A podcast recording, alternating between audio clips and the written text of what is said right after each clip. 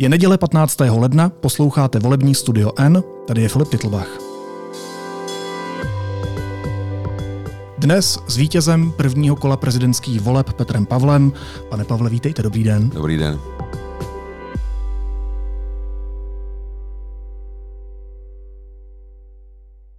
Na úvod chci předeslat, že jsme do studia N opakovaně zvali i druhého postupujícího kandidáta, Andreje Babiše. Eh, tento ale odmítl. Odmítl odpovídat na naše kritické otázky a to i přesto, že eh, včera na tiskové konferenci oznamoval, že do rozhovoru chodit bude. Tak asi jak do kterých. Pane Pavle, můžu se vás ptát na cokoliv? Na cokoliv, samozřejmě. Já se na to ptám, protože nám přišla SMS od vaší mluvčí, že pokud v rozhovoru budeme věnovat vaší minulosti víc než 20%, tak se toho rozhovoru nezúčastníte. Já jsem takovéhle pokyny nikomu nedával. Musím říct, že samozřejmě bych se radši mnohem eh, více věnoval tématům, eh, která eh, lidi zajímají víc. A to není můj názor, to je názor lidí, se kterými jsem přicházel do styku v posledních měsících. Ale na druhou stranu rozumím tomu, že dotazy na moji minulost budou přicházet. No, já se na to ptám z toho důvodu, že mluvčí Miloše Zemana, Jiří Ovčáček, dlouhodobě ignoruje média, nepracuje tak, jak má, jako nižší státní úředník, útočí i dezinformační kampaní, nebo i nás třeba označuje jako dezinformační webdeník a na spoustu dalších uh, našich kolegů, kteří uh, mu kladou, respektive skrze něj Miloši Zemanovi kritické otázky, na které prostě neodpovídá. A já jsem pochopil z vašich slov, že změníte poměry na hradě. Proto se ptám, když mi přišla ta SMS, respektive mému kolegovi, na co se vás můžu jak dlouhý čas ptát, jestli opravdu budete odpovídat nezávislým médiím na kritické otázky, anebo jenom novinářům, kteří vás budou hladit po srsti. Ne, ne, ne, to určitě ne. Já mám za to, že tahle SMS asi je motivovaná i tím, jak mluvčí komunikuje i se strategiem kampaně, protože je celkem přirozené, že se snažíme strategii kampaně zaměřovat tak, aby oslovila co nejvíce voličů pozitivními tématy mm-hmm. a ztrácet čas neustálým vysvětlováním minulosti, na což se bohužel někteří novináři, ale v naprosto individuálních případech zaměřují, je pro tu kampaň spíš ztracený čas než dobře využitý. Ale nezávislá žurnalistika je pro vás důležitá a budete Přesně ji respektovat tak. i pokud se stanete prezidentem České Celá republiky. určitě. Já ne, nemám eh, důvod eh, cokoliv skrývat eh, a pokud na to padne otázka, tak na ně odpovím. 22 843, tolik hlasů vás jako vítěze prvního kola voleb na Pražský hrad dělí od toho druhého kandidáta, od Andreje Babiše, který jsem nedorazil. Jak to bude ve druhém kole? Máte nějaké interní průzkumy?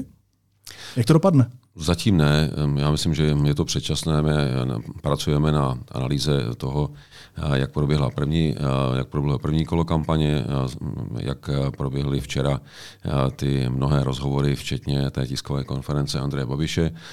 Bavíme se o tom, jak přistoupit k tomu druhému kolu, jaké konkrétní akce hmm. budeme plánovat ale odhady zatím nemáme ani je neděláme. A počítáte s tím, že byste hypoteticky měl být papírový vítěz, i vzhledem k tomu, že uh, ti kandidáti, kteří byli neúspěšní, uh, vás vlastně podpořili, nebo většina z nich?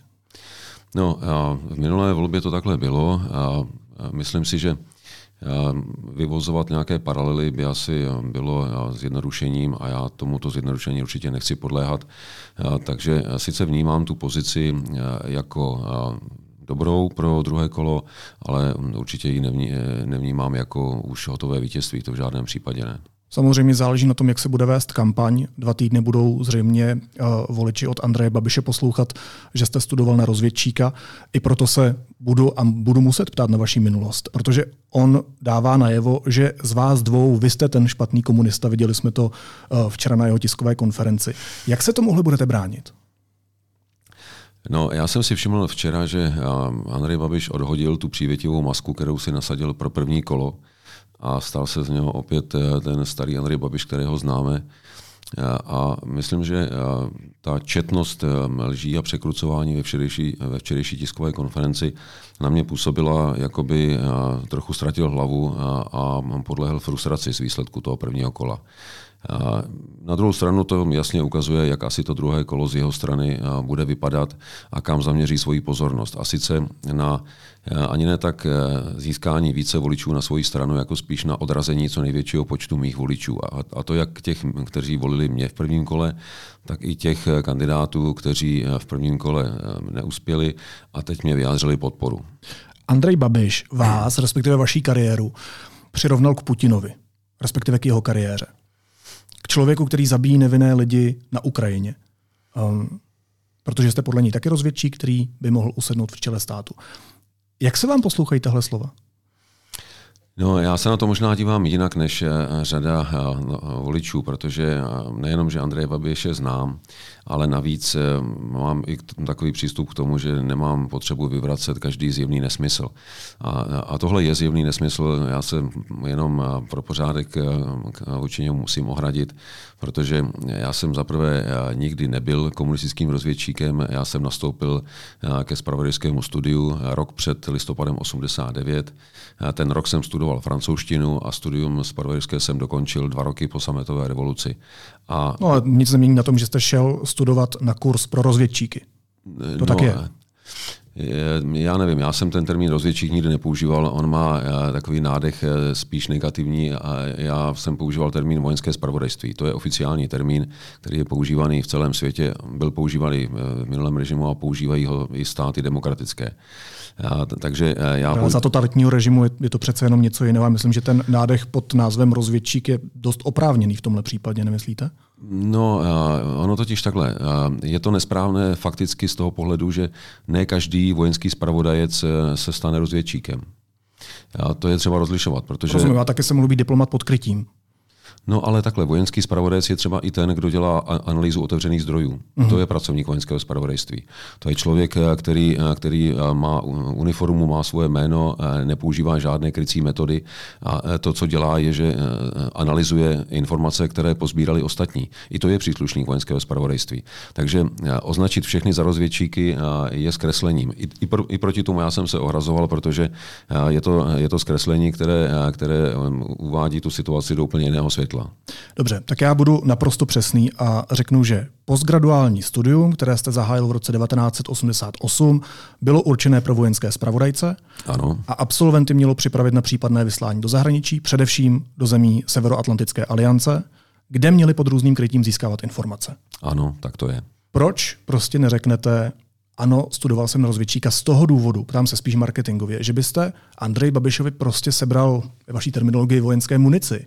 Já jsem to ale přiznal, já jsem řekl, ano, studoval jsem eh, obor vojenského spravodajství, pokud chcete, tak to nazývejte rozvědčíkem, ale je to nepřesné, ale, ale v podstatě to pokrývá Ale jestli by se tím vlastně všechno pravdy. nesmázlo, rozumíte mi? Všecko asi ne, protože a pak eh, tam samozřejmě eh, budou různí lidé dávat tomu různé konotace.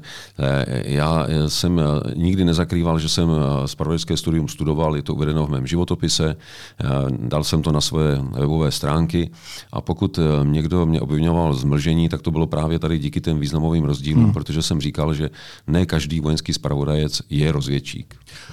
Já se vás na to ptám hlavně z toho důvodu, eh, že na to Andrej Babiš v následujících dvou týdnech bude evidentně i podle toho, co říkal na té tiskové konferenci, dávat důraz. Eh, ty dva týdny, myslím, že si oba uvědomujeme, budou plné špíny. Tak chci vědět, jak jste na to připravený. Já na to připravený jsem.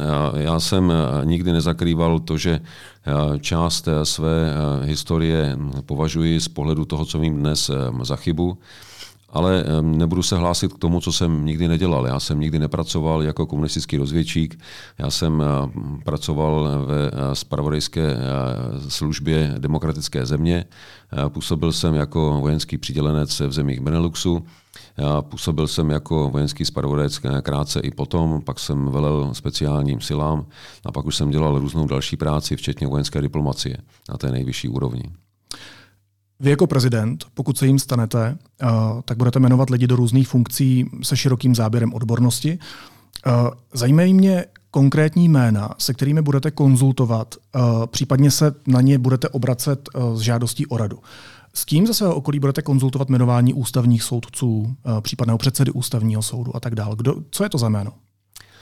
No, konkrétní jméno teď nebudu pouštět do světa, ale lidi, se kterými se radím, jsou uznávaní odborníci na ústavní právo, jako třeba profesoři Kysela, Winter, ale budu rád konzultovat i s dalšími, protože v mojí praxi konzultovat s odborníky bylo vždycky standardem.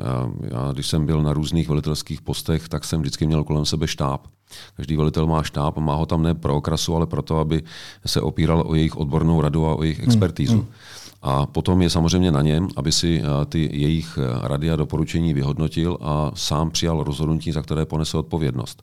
Tak jsem to dělal celý život a budu to dělat i dál a nevidím na tom žádnou nevýhodu. Naopak v tom vidím velkou výhodu.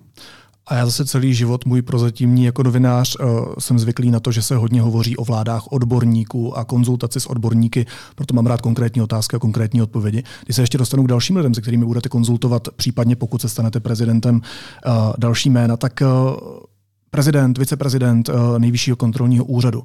Na koho byste se obrátil? No na lidi, kteří této problematice rozumí. A kdo to je? V tuto dobu, vzhledem k tomu, že to není aktuální, tak eh, jsem to ani neřešil, ani jsem eh, se o těch jménech nebavil. Ale bavili jsme se například eh, o ústavních soudcích, bavili jsme se o radě České národní banky, mm-hmm. bavili jsme se o jmenování do generálských funkcí. To jsou všechno, do generálských hodností, to jsou všechno, všechno procesy, které podle mého názoru mohou a měly by být naprosto transparentní. Jak z hlediska nominovaných kandidátů, tak z hlediska kritérií, která na ně budou uplatňována, tak třeba i z hlediska toho souboru odborníků, kteří k ním budou poskytovat odborné reference. A, a potom i zveřejnění toho, kdo eh, v tomto hodnocení nejlépe uspěl. Kdo bude ve vašem nejužším týmu?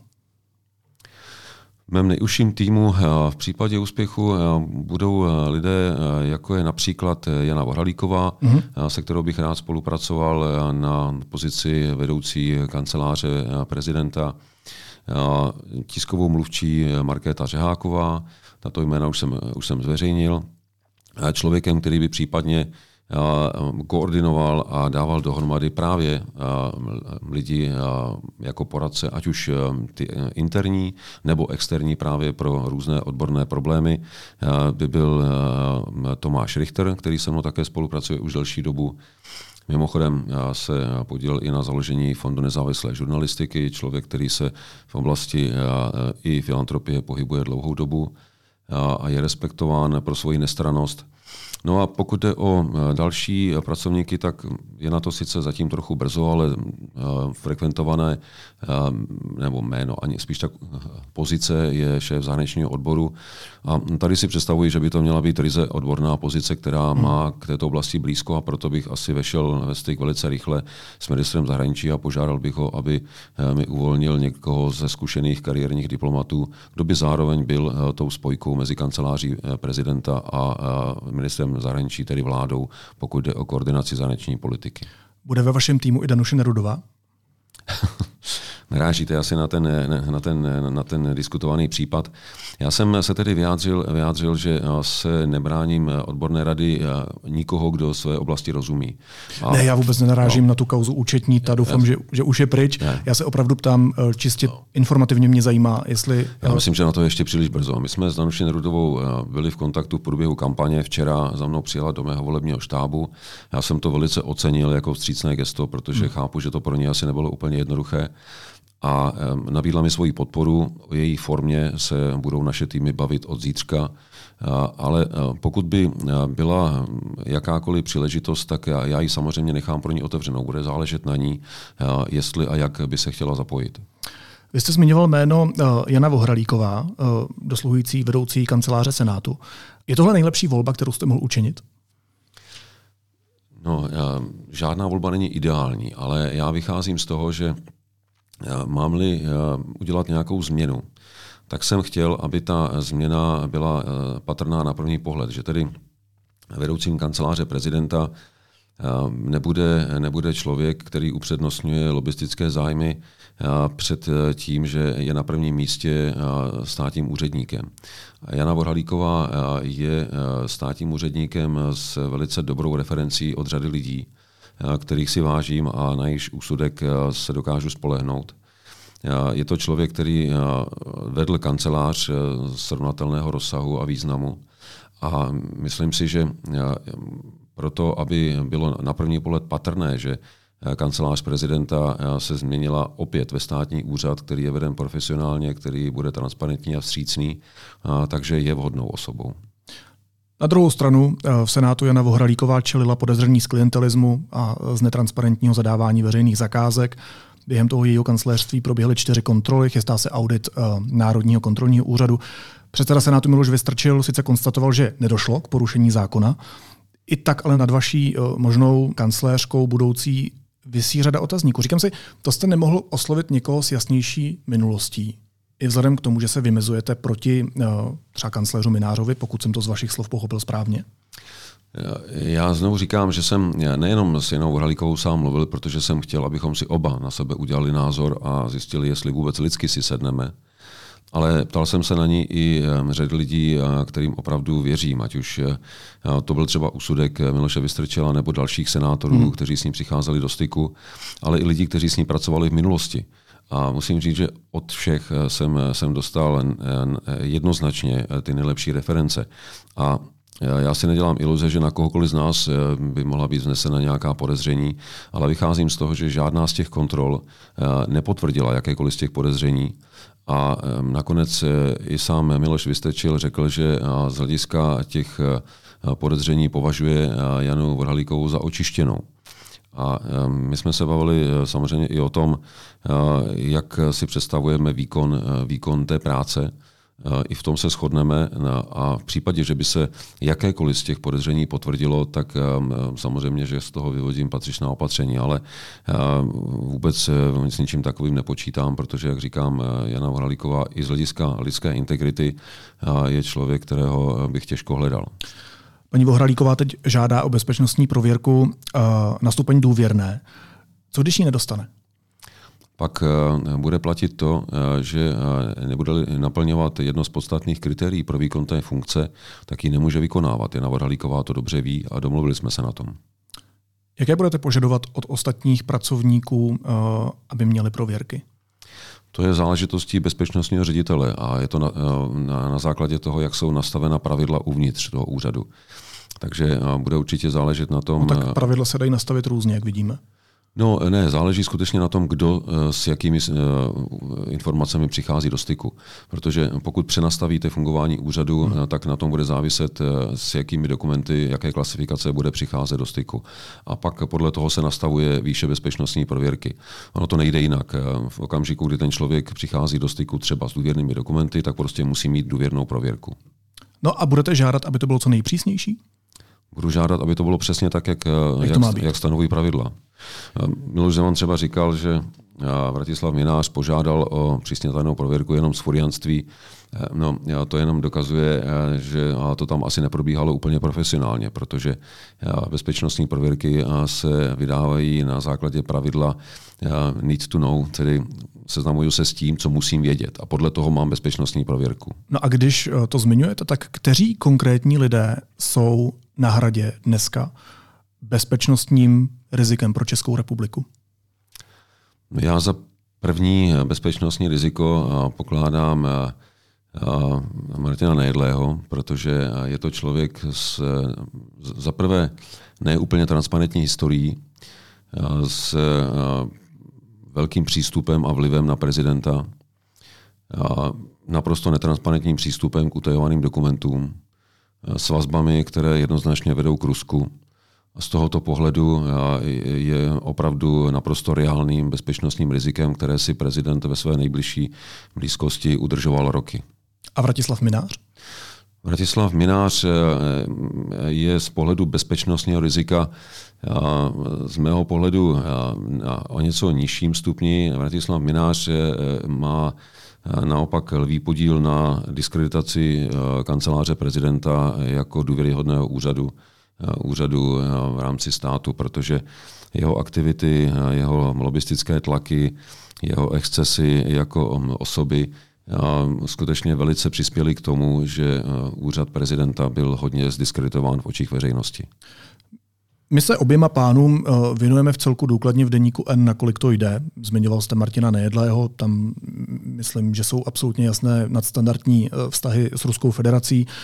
Tady můžu třeba připomenout, že BIS upozornila tehdy ex-premiéra Babiše, že jeden z jeho klíčových poradců se bez jeho vědomí eh, scházel s nejedlým, vynášel mu citlivé informace, eh, které podle tajné služby mohl prezidentův poradce předávat do Ruska. Když jste zmiňoval ještě Vratislava Mináře, respektive jsem se na něj ptal, tak eh, napadá mě kauza výhružného dopisu pro bývalého šéfa zesnulého senátu Jaroslava Kuberu, eh, který si právě minář eh, objednal u čínské ambasády. Vztahy s Katarem, které se minář snažil nastartovat díky svému známému z vymáhačského biznesu, minářovo ovlivňování justice, které jsme tady taky velmi podrobně popisovali. Mohl bych pokračovat, myslím, dál.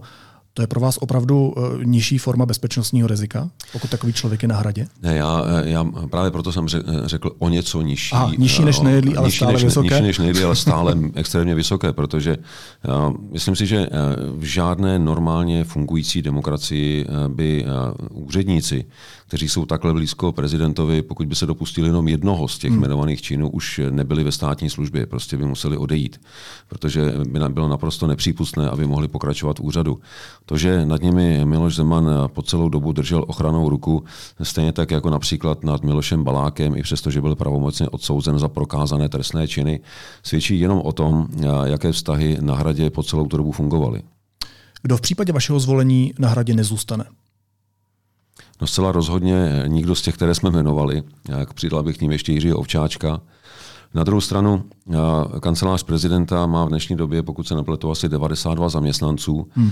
z nichž někteří tedy jsou přímo jmenovaní prezidentem a někteří pracují na základě jiných smluv.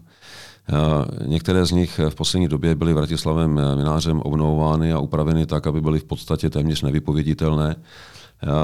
A určitě by nebylo fér říct, že všichni zaměstnanci eh, kanceláře prezidenta by si teď měli zbalit vidlátka a odejít. To je nesmysl.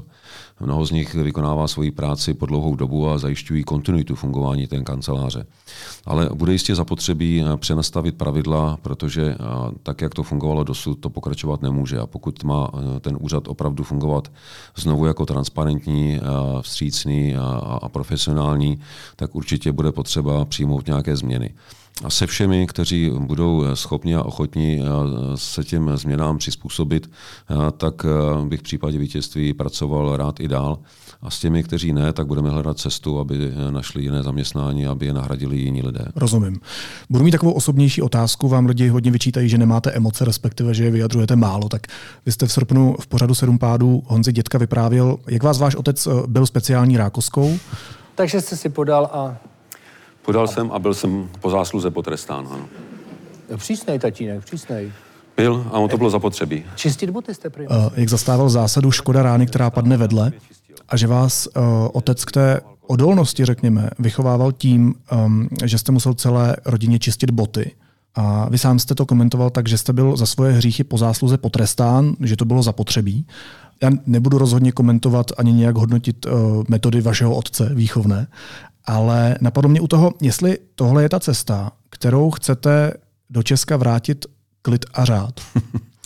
No Nějakou já, pomyslnou, já, rákoskou, trestem? Ne, ne, já jsem, já jsem to nepraktikoval ani na svoje syny, eh, ale na druhou stranu já jsem to opravdu svému otci nikdy nevyčítal, protože já jsem opravdu byl uličník, takže jsem si to eh, v řadě případů zasloužil a můj táta by mě nikdy netrestal za něco, co jsem neudělal. A eh, já, když hovořím o řádu, eh, tak eh, mám na mysli spíše respekt k pravidlům. Hmm. A je to, myslím, věc, která by měla být naprosto přirozenou a ani by nemělo smysl o ní hovořit, kdyby tomu tak bylo v praxi. Ale protože tomu tak není a mnoho lidí v naší republice, a měl jsem to právě od nich, protože jsem po ty čtyři roky jezdil různě po přednáškách, besedách, že lidé vnímali, že tady pravidla pro někoho platí více, pro někoho méně, někdo si je může ohnout podle svého, někdo dokonce si je může napsat tak, aby vyhovali jemu. A to lidem vadí, protože cítí, že to není úplně férové. A proto si myslím, že je dobře vrátit se k respektu k pravidlům, nebo je znovu nastolit respekt k pravidlům, tak aby se na to lidé mohli spolehnout, že pro toho, kdo má základní plat a pracuje někde na vesnici, i pro toho, kdo je na prvním místě ve státě, budou platit ta pravidla úplně stejně. A tím, že budou platit pravidla, tím, že budou opět moci věřit politikům, že to, co říkají, tak také myslí, případně dělají, tak může zase postupně navracet klid do našich životů. No a jakými konkrétními kroky, které má prezident v pravomoci, to chcete udělat? Řekněte mi tři konkrétní kroky, kterými vrátíte klid a řád do české společnosti a politiky. No tím prvním je asi osobní příklad. To znamená, že přestanu sám rozdělovat společnost, hmm. ať už prohlášeními nebo činy. Tím dalším je srozumitelná komunikace, která bude zároveň i odrážet to, co dělám. Tedy když budu o něčem mluvit, lidi o něčem informovat, tak lidé taky uvidí, že to opravdu taky, taky dělám. A stejný druh komunikace já povedu k lidem, tak jako k odborníkům, tak jako hmm. k politikům. A budu prosazovat to, co budu považovat za optimální řešení jednotlivých problémů, návrhu, na kterém se domluvím s odborníky, že to skutečně je to optimální řešení a žádné lepší v, v tu danou dobu není. A s tím řešením nebo s tím návrhem potom budu konfrontovat vládu a tlačit na ní, aby se co nejblíže přiblížila k tomu optimálnímu řešení, které vede, eh, vede, vede k vyřešení problému. Takže komunikace a politický vliv. Ale co s pravomocí prezidenta? Tohle, jsou, tohle všechno je v pravomocích prezidenta. Já si myslím, že právě... Tak to, komunikaci má v pravomoci každý z nás. To je pravda, ale prezident to nevyužívá. Vemte hmm. si, jak často jsme slyšeli mluvit Miloše Zemana v posledních letech. A pokud někdy promluvil, tak jsme si spíš možná někteří říkali, že je škoda, že raději nemlčel. A já musím říct, že pravidelná komunikace prezidenta směrem k občanům, vysvětlování toho, co se děje, případně dát určitý návod, jak se na to dívat, jak se k tomu postavit, to si myslím, že do značné míry formuje veřejné mínění. Hmm. To, jak prezident zaujímá stanoviska třeba k vnitropolitickým sporům na pozadí probíhající krize, to taky formuje veřejné mínění. To, že tlumí vášně místo toho, aby e, naopak e, přiléval olej do ohně.